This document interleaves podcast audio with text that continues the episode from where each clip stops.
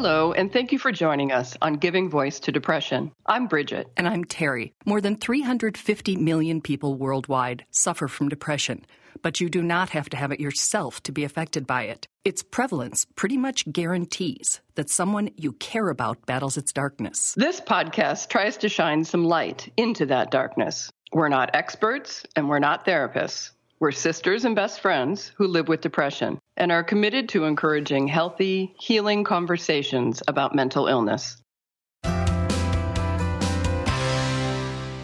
Hi, Terry. Hello, Bridget. Welcome to season five of Giving Voice to Depression podcast. Yay. We're so glad that everyone's listening because that's why we do this.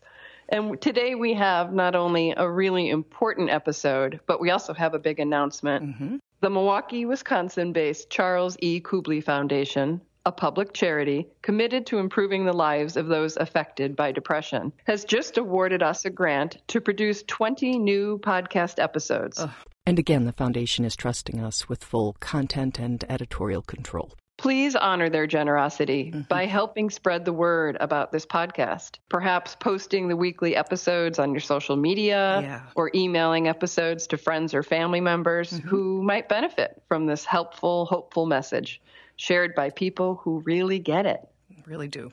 This episode is the first of a two part series How to Reach Out, emphasizing the how to, because we all have a pretty good grip on the why. Therapists, doctors, mental health advocates, friends, and we always say raise the white flag and speak up if and when you need help.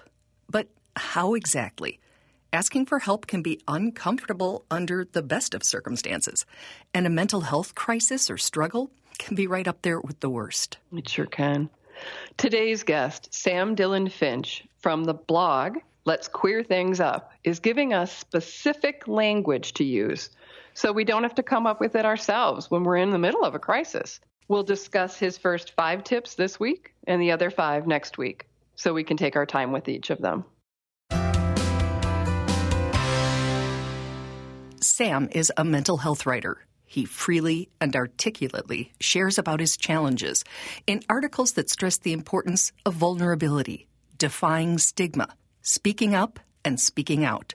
So when his close friend died by suicide earlier this year, he was gutted. I guess I kind of thought, like, as a mental health advocate, as someone who's really public about what I've struggled with, um, I had always just assumed that people close to me would just magically know that they could reach out to me. But in the time following that loss, Sam realized something that helped him better understand. I found myself becoming really, really caught up in that grief and finding myself having my own thoughts of suicide. Um, I'm an attempt survivor, so suicidality is nothing new to me. But I found myself in those few weeks not really asking for help either. And I started to wonder why did I find it so difficult? And why did I place this expectation on my friend to reach out when I was having a hard time doing the same thing? It's so easy to say, let the experts handle it. That's what therapists are for. But they're not always a timely option. Honestly, you know, our loved ones are usually the first line of defense when someone's struggling with their mental health because we have a mental health system, at least in the US, where trying to get any kind of therapy or psychiatry appointment can be a really, really lengthy and difficult process. So if we're waiting on clinicians to be the ones that are able to step in, we're waiting far, far too long for folks who need help sooner rather than later. So Sam used his grief, experience, and perspective to make a list that he wishes both he and his friend had had. Sam writes, I don't know if an article like this could have saved my friend, but what I do know is that we need to normalize asking for help and talking about what that might look like rather than pretending it's a simple and intuitive thing to do. So, if you're struggling and need some help, here's some specific ways to ask for it. The first suggestion on Sam's list is to say, I'm, whatever you are, depressed, anxious, suicidal. I'm not sure what to ask for, but I don't want to be alone. Sometimes the biggest obstacle is that people really don't know what they need and the expectation that people should when they're in such a dark space is really like asking someone who doesn't know how to swim, like you throw them in the water and you're like, I don't know, just swim. And so allowing people to just name that, to say, I don't know what I need, and to just express, like, I'm not sure what to ask for, but I do know that I don't want to do this alone can be really, really powerful in letting loved ones know. Yeah, I'm a little lost right now, but just having you here with me is important to me. It's actually beautiful. Mm. If someone said that to me, you know, I, I, would so be there and, and I could see myself saying it to someone, but I, I never in my entire life have. Right, and we don't see it modeled. I can't think of a time when someone said that to me, but I do know that if someone did, I would be there in a heartbeat. I think it's just finding those words can be so difficult. Thankfully, Sam is giving us those words today. A second way to reach out is to say, I'm struggling with my mental health, and what I've been trying isn't working. Can we, again, then ask for what you need, meet up, Skype, whatever, on a specific date? and come up with a better plan? This one I knew had to be on the list just because the system is still so, so complicated. And I've watched so many people that I love try to figure it out when it's too late, you know, when they're already so depressed and things are just so dysfunctional that asking them to make phone call after phone call, set up appointments, figure out meal plans or even like trying to figure out how to get an apartment cleaner, like so many little things that have to be put together like a puzzle to to really get any kind of progress going that I realize that there's no reason why that can't be a team approach. And setting a specific time to team up is key. Oh, that's so important. Um, setting a specific time, I think, performs a couple of functions. The first is so that the person you're talking to understands that this isn't something you're asking for a month from now or like whenever, that it's an urgent ask, that there's the stakes are there, that people understand that this is important.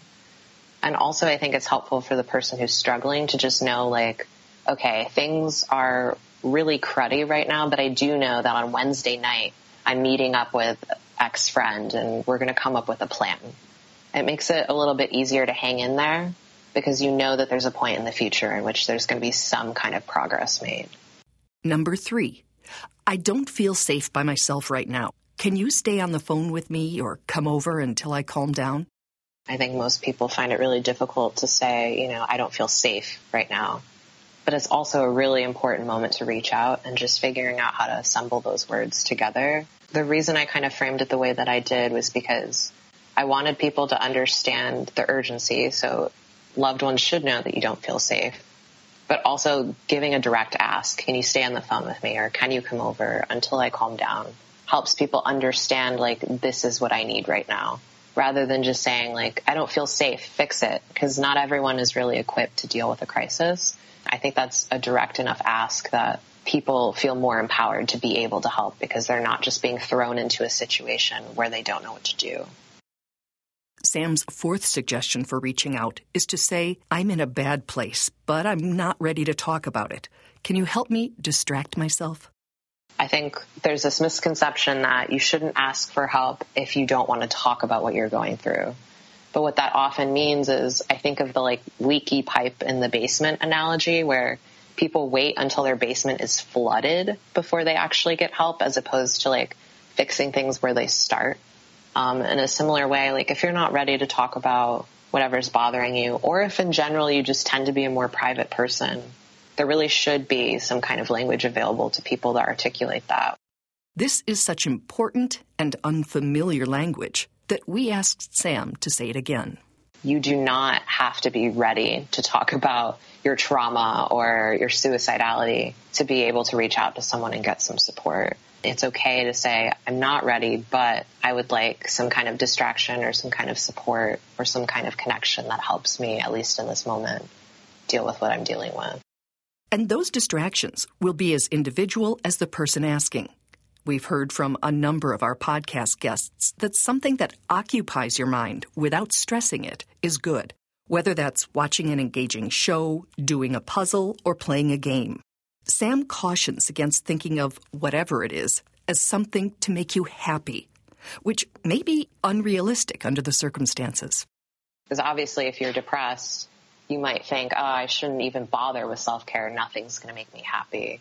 But when you realize that nourishing yourself or, you know, whatever synonym there works for you, whether it's moving towards wellness or doing something that is caring, a caring gesture towards yourself, that's like a much more pragmatic goal to have in mind.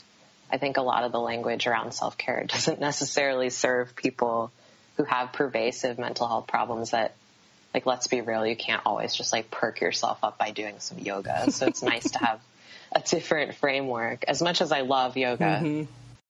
And Sam's last tip for this episode, number five, is to say, Can you check in with me on a specific day or every day if you need it, just to make sure I'm all right?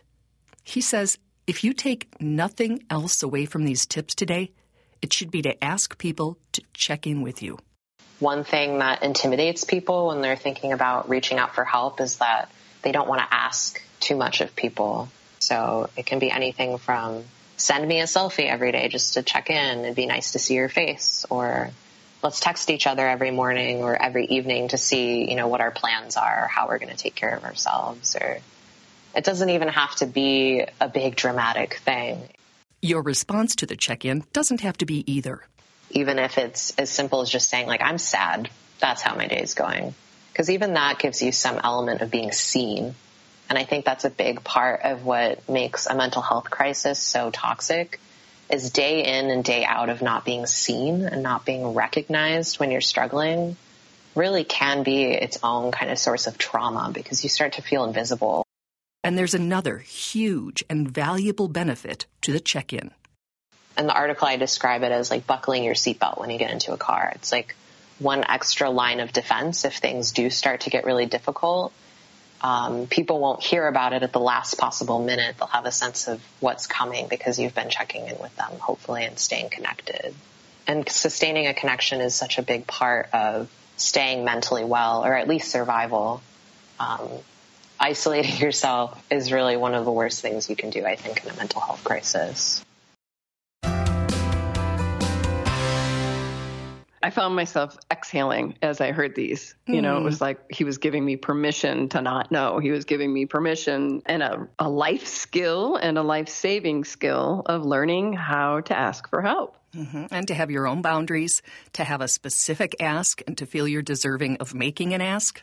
So it's a, a strange thing to think that we might need permission to ask for what we need, but we're certainly not. At least, you know, we weren't taught to ask for it. No, we weren't taught to ask for it. You know, I use that word unresourced over and over again because mm-hmm. it, when I'm in it, you know, I don't have the answers. I don't know what the answers are. I don't know where to look for the answers. I don't even want to look for the answers, you know might not have the questions, Bridget. Exactly. Mm-hmm. Exactly. And I love Sam's analogy of waiting um, too long while the basement fills up and is mm-hmm. completely flooded, because mm-hmm. that requires a bigger ask then. Oh my gosh, yes. I feel like getting more attuned to the subtleties that I'm going in that direction. In other words, that I need help mm-hmm. before I get in that flooded basement mm-hmm. is something that I try to kind of refine and get a little more. Um, subtle with, if that's the right word. Mm-hmm. Tuned into, certainly. So we'll have Sam's other five next week, and then we will be posting a link to the entire list as well as his blog on both our Facebook community page and on our website, givingvoicetodepression.com. Help us spread the word because the more people that hear this information are going to be able to use it. And it is, it's an extra line of defense when you most need it. Mm-hmm. And it can be applied to any number of crises, not just mental health. So it's great information Absolutely. all around. Thank you so much, Sam, and we look forward to hearing more from you next week. We hope that these shared stories bring out a little more understanding or help people articulate their experiences of depression a little more clearly or more freely. Thanks to all, everyone who's digging deep and finding the words and finding the courage to give voice to depression. You can find all the other episodes, some resources, and a blog on our website, givingvoicetodepression.com. And you can find the podcast most of the other places that you find podcasts. Just Google it, as our mom says. And please remember if you're hurting, speak up. If someone else is hurting, listen up.